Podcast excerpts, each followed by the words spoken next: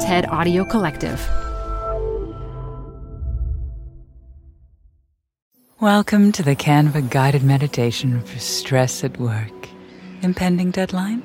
Generate Canva presentations in seconds. So fast. Brainstorm got too big? Summarize with AI in a click. click, click. Writer's block? Release with Canva Magic Write. Stress less and save time at canva.com. Designed for work. You're growing a business and you can't afford to slow down. If anything, you could probably use a few more hours in the day. That's why the most successful growing businesses are working together in Slack. Slack is where work happens, with all your people, data, and information in one AI powered place. Start a call instantly in huddles and ditch cumbersome calendar invites. Or build an automation with Workflow Builder to take routine tasks off your plate, no coding required. Grow your business in Slack. Visit slack.com to get started. As a listener of the show, you know the climate is changing the way we live our lives in some big ways. I want to tell you about another podcast that can help you get your head around the crisis. It's called Climate One. The show is hosted by Greg Dalton and Ariana Brocious, two journalists who have been covering climate for years. Each week, they get behind the headlines and talk with the experts and activists, politicians, and artists who are shaping the way our world responds to climate change. People like Senator Cory Booker and the legendary Jane Fonda. These are really smart, in depth conversations that cover all aspects of climate change, from cutting edge solutions like geothermal energy to the ways you can lower your carbon footprint just by considering what's in your closet. New Climate One episodes drop every week. Find them on Fridays, wherever you get your podcasts. Hello, and welcome back to TED Climate, a podcast from the TED Audio Collective. I'm your host, Dan Kort, and today's topic is a big one renewable energy.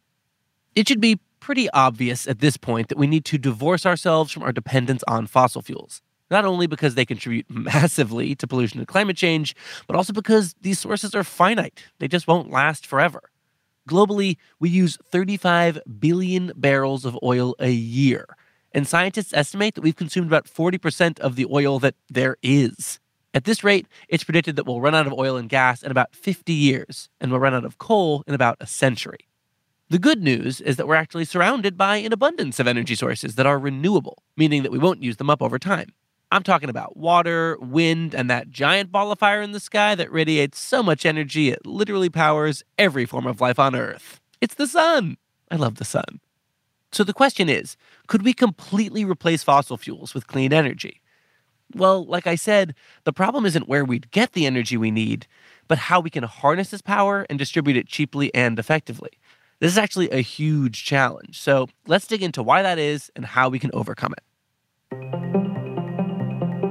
To understand if we can realistically power the world with renewables, we need to first understand our global energy use, which is a diverse and complex system. So, for now, let's focus on two of the most familiar energy sources in everyday life electricity and liquid fuels, like gasoline or diesel. Let's start with how renewables can meet our electricity needs. The good news is that our technology is already advanced enough to do this. And there's an ample supply of energy coming from the sun. I mean, this thing continuously radiates about 173 quadrillion watts of solar power. That's almost 10,000 times our present needs. To harness this energy, it's been estimated that we'd need a solar capturing surface that spans several hundred thousand square kilometers, something in the neighborhood of, you know, the, the size of California. So why don't we just build that? Sounds easy, right? Well, there are other hurdles in the way too, like where we set up these panels and how we get the electricity to where it needs to go. To maximize efficiency, solar plants must be located in areas with lots of sunshine year round, like deserts. But those are typically far away from densely populated regions where the energy demand is high. There are other forms of renewable energy we could draw from, such as hydroelectric, geothermal, and biomasses, but they also have limits based on availability and location.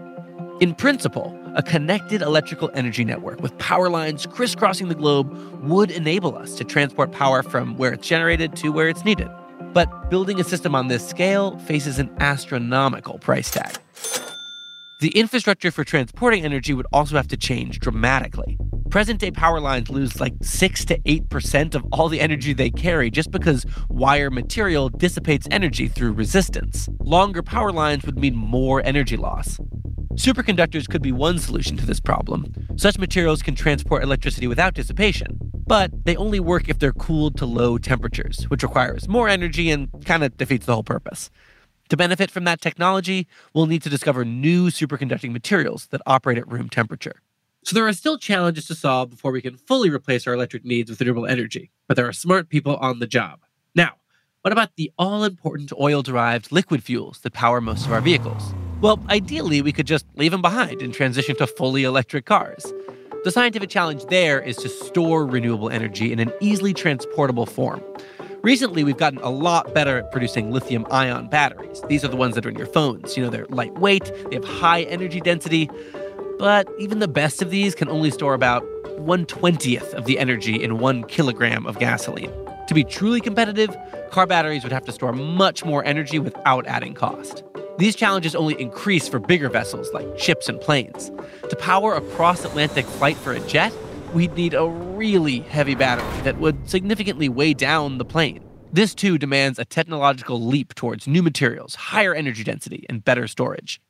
One promising solution would be to find efficient ways to convert solar into chemical energy, and this is already happening in labs, but the efficiency is still too low to allow it to reach the market. To find novel solutions, we're going to need lots of creativity, innovation, and powerful incentives. The transition towards all renewable energies is a complex problem involving technology, economics, and politics. But there's ample reason to be optimistic that we'll get there top notch scientific minds around the globe are working on these issues and making breakthroughs all the time. And many governments and businesses are investing in technologies that harness the energy all around us.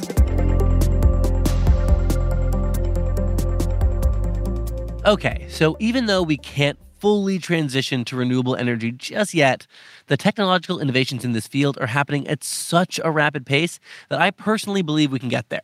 For example, we already have potential solutions to electrifying planes. There's actually a really cool TED Talk by Corey Combs about this work, so check that out on TED Talks Daily if you want to learn more.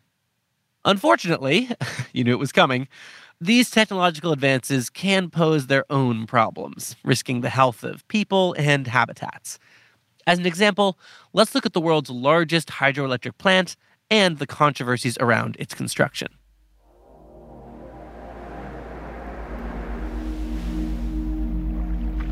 A hydroelectric dam is essentially a massive gate which redirects a river's natural flow through a large pipe called a penstock. Rushing water flows through the penstock and turns the blades of a turbine, which is attached to a generator in an adjacent power station. The churning of the blade spins coils of wire inside a magnetic field, producing a steady supply of electricity. And because the penstocks can be sealed at any time, a dam can hold back excess water during stormy seasons and save it for dry ones. This allows hydroelectric dams to produce power regardless of the weather, while simultaneously preventing floods further downstream. These benefits have long appealed to China's Hubei province. Located near the basin of the Yangtze River, this region is prone to deadly floods during rainy seasons when the Yangtze's flow is strongest. Plans to build a dam that would transform this volatile waterway into a stable source of power circulated throughout the 20th century. But when construction on China's Three Gorges Dam finally began in 1994, the plans were epic. The dam would contain 32 turbines, 12 more than the previous record holder, South America's Itaipu Dam.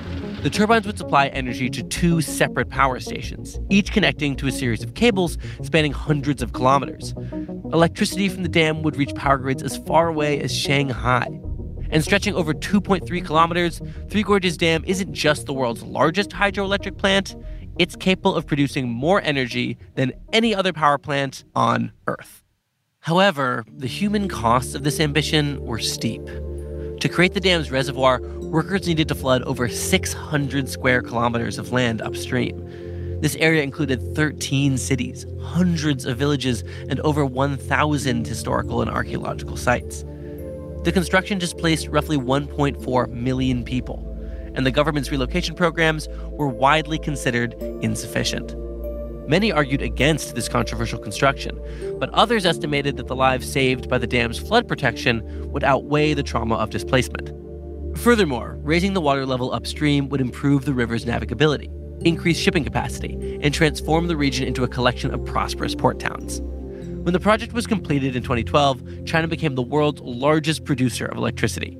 In 2018, the dam generated 101.6 billion kilowatt hours. That's enough electricity to power nearly 2% of China for one year, or to power New York City for almost two years. That is a truly astonishing amount of energy. And yet, two years earlier, South America's Itaipu Dam, which is less than half the size of Three Gorges, actually generated more electricity. This is because the Yangtze's seasonal changes keep Three Gorges from reaching its theoretical maximum output. The Itaipu Dam, on the other hand, is located atop what was previously a waterfall, allowing for a constant flow of water. But as you might have guessed, the construction of the dam destroyed this natural wonder, which, by the way, used to be the planet's largest waterfall by volume. This dam rivalry is far from over, and other projects like the Inga Falls Dam and the Democratic Republic of Congo are also vying for the title of the most powerful power plant. But whatever the future holds, governments will need to ensure that a power plant's environmental and human impact are as sustainable as the energy it produces.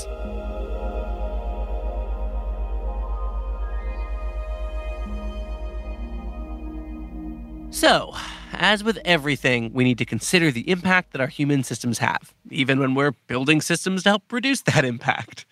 Transitioning to renewables is great. We should definitely do it 100%. But let's not repeat the mistakes we made with fossil fuels. Our hunger and reliance on energy can't blind us from how we get it. Sorry to get preachy there for a minute. It's just that, ugh, you guys, renewables are so great. I don't want us to mess this up. I mean, why didn't we care about all this until now? It doesn't take a rocket scientist to figure out that the sun is really strong. Anyways, while engineers figure out how we can utilize this power all over the globe, we individually can also look into replacing some of our own energy sources.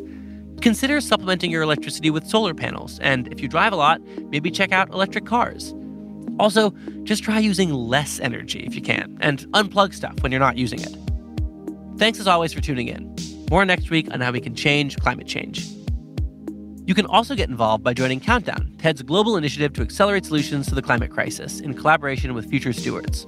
Find out more at countdown.ted.com. TED Climate is produced and edited by Sheena Ozaki, mixed by Sam Baer, and hosted by me, Dan Kort. This episode adapted two lessons originally produced in animated form by the TED Ed team. The first, Can 100% Renewable Energy Power the World, was written by Federico Rosei and Renzo Rosei, with support from Emma Bryce and Alex Rosenthal, and fact checked by Francisco Diaz.